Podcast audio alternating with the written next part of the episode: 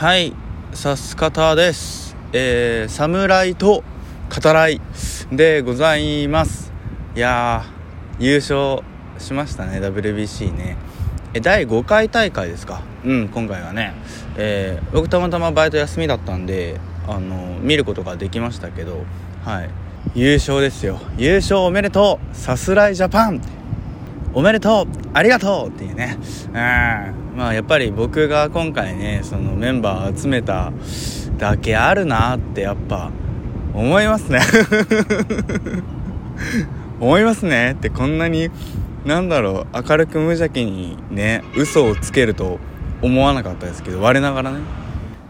うん、お前が実際ねその野球選手を集められるとしたらそれはゲームの中だけだっていうね。リアル現実では無理だっていうそういうところがねありますけど。何はともあれですね。はい日本代表 WBC ね優勝ですよ。いやーほんとすごい。あのずっと、えー、まあ、本大会始まる前からですね注目というか個人的にはこれ指す方では喋ってないかもしれないですけど2番誰にするんだっていうのはあの、まあ、楽しみにしてたところというか。で本大会始まる前からねその日本の球団との練習試合などでもあの今年からねソフトバンクに、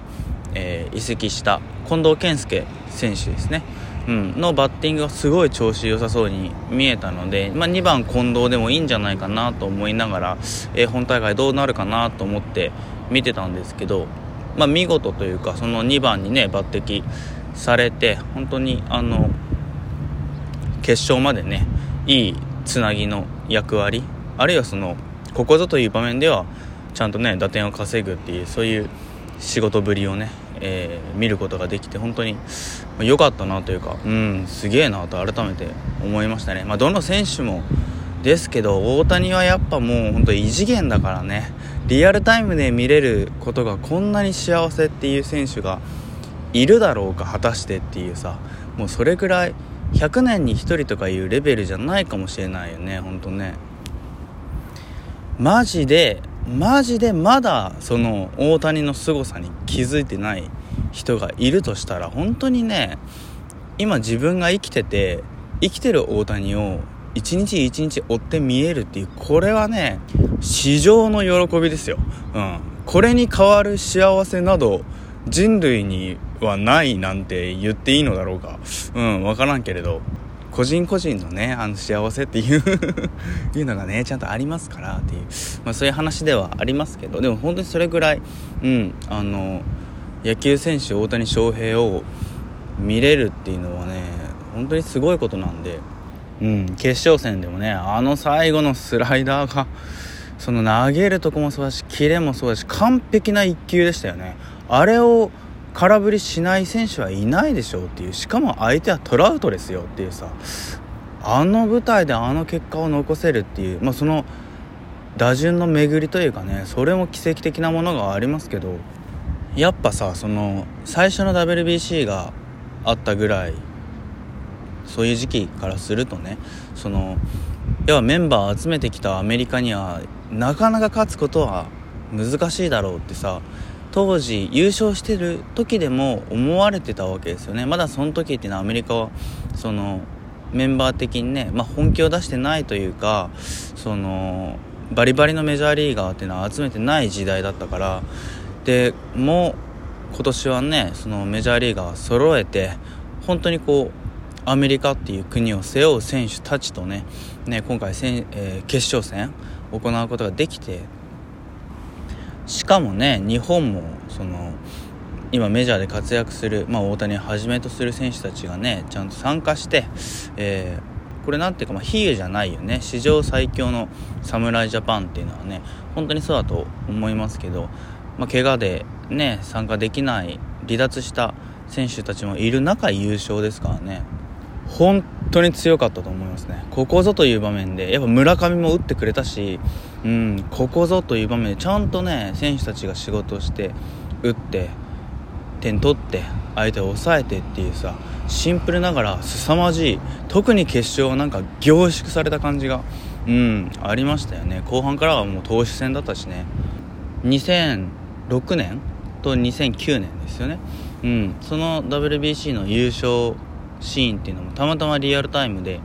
見ることが僕はできたんだけど今大会その優勝するその時をねあのちゃんとリアルタイムで見れて幸せだなと思いますね。野球ファンで良かったなって思うし、まあ、個人的には横浜 d n a ベイスターズファンなのであの決勝の舞台で今永がねベイスターズの選手が先発したっていうことも何て言うのかな歴史的ってもっと言っていいよね。これ僕あの収録終わったらそのことについてもツイートします。つぶやこうかなって思いますけど。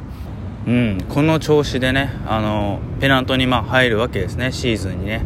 プロ野球、まあ、メジャーもそうだけど。ヌートバーもねあの本当に日本のファンの人たちがみんな覚えてねあのニュースでもきっと扱われるでしょうし。一日一日の活躍っていうのは楽しみですけど、うん、ベイスターズねシーズン入って、まあ、今年こそね去年2位で優勝できるかもしれないから今永はじめ牧もそうだけど、うん、WBC のね経験っていうのを生かして今年のね横浜の優勝をね横浜優勝ですよね本当にね。うん。そういったものが、えー、年末には見れたらいいなと思いますけれど。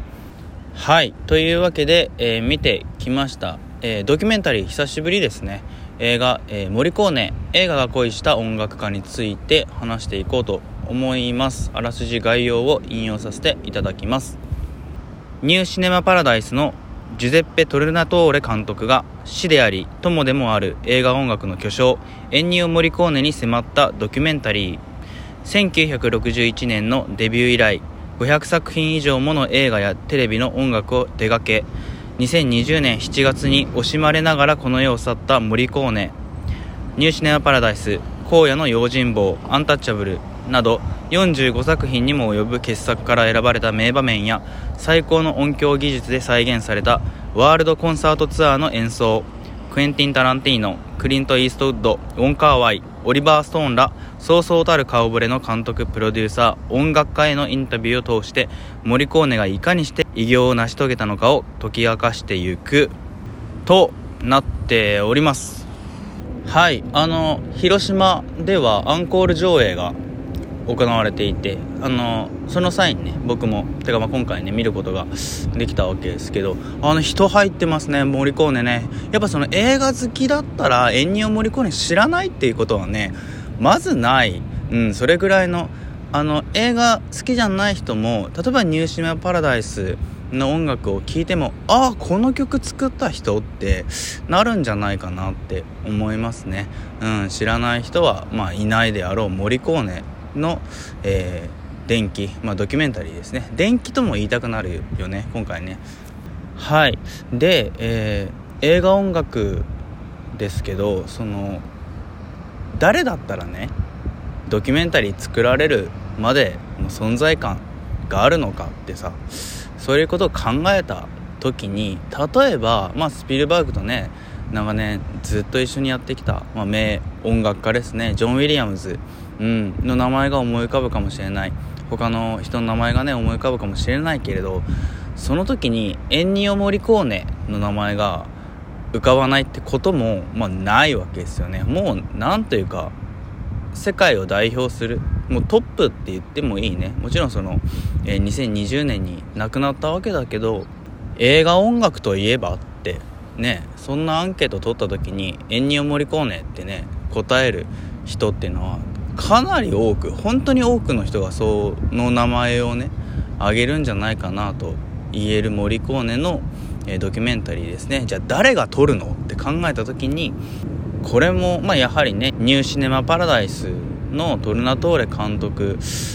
だったらまああるよなと、うん、だって普通に考えてそこら辺の監督がさモリコーネのドキュメンタリー撮れるわけないわけよね。その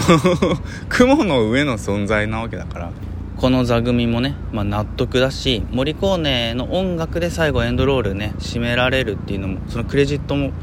がそうってことですね。うんそれもあのやっぱリスペクトにねあのかけたところがないなっていう印象でしたけどはいあのドキュメンタリー映画としては、えー、時間軸にも沿った要するにその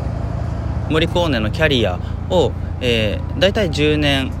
おきにね1960年代から、えー、10年おきに振り返って直線的に物語割とシンプルな作りになってますね。ただあの、えー、人物たちへのインタビューあるいはねそのコンサートツアーの様子などは割と早いカット、の切り替えっていうのを使いながらね2時間半以上あるね。割と、えー、長尺のドキュメンタリーですけど飽きさせることないようにね、えー、早いテンポ感で見せていく。そこはあの実写ドラマ、えー、を手掛けているだけある監督かなというふうに思いますね。そういったところが、え今回のドキュメンタリーにね手法として使われてるかなと思います。はいあの知らなかったけどジョン・ケージから実験音楽への影響っていうのはかなりね、えあるみたいですね。盛り込んでね。僕としてはそのやっぱり主旋律メロディー美しいメロディーを作る、えー、クリエイターっていう印象がありましたけど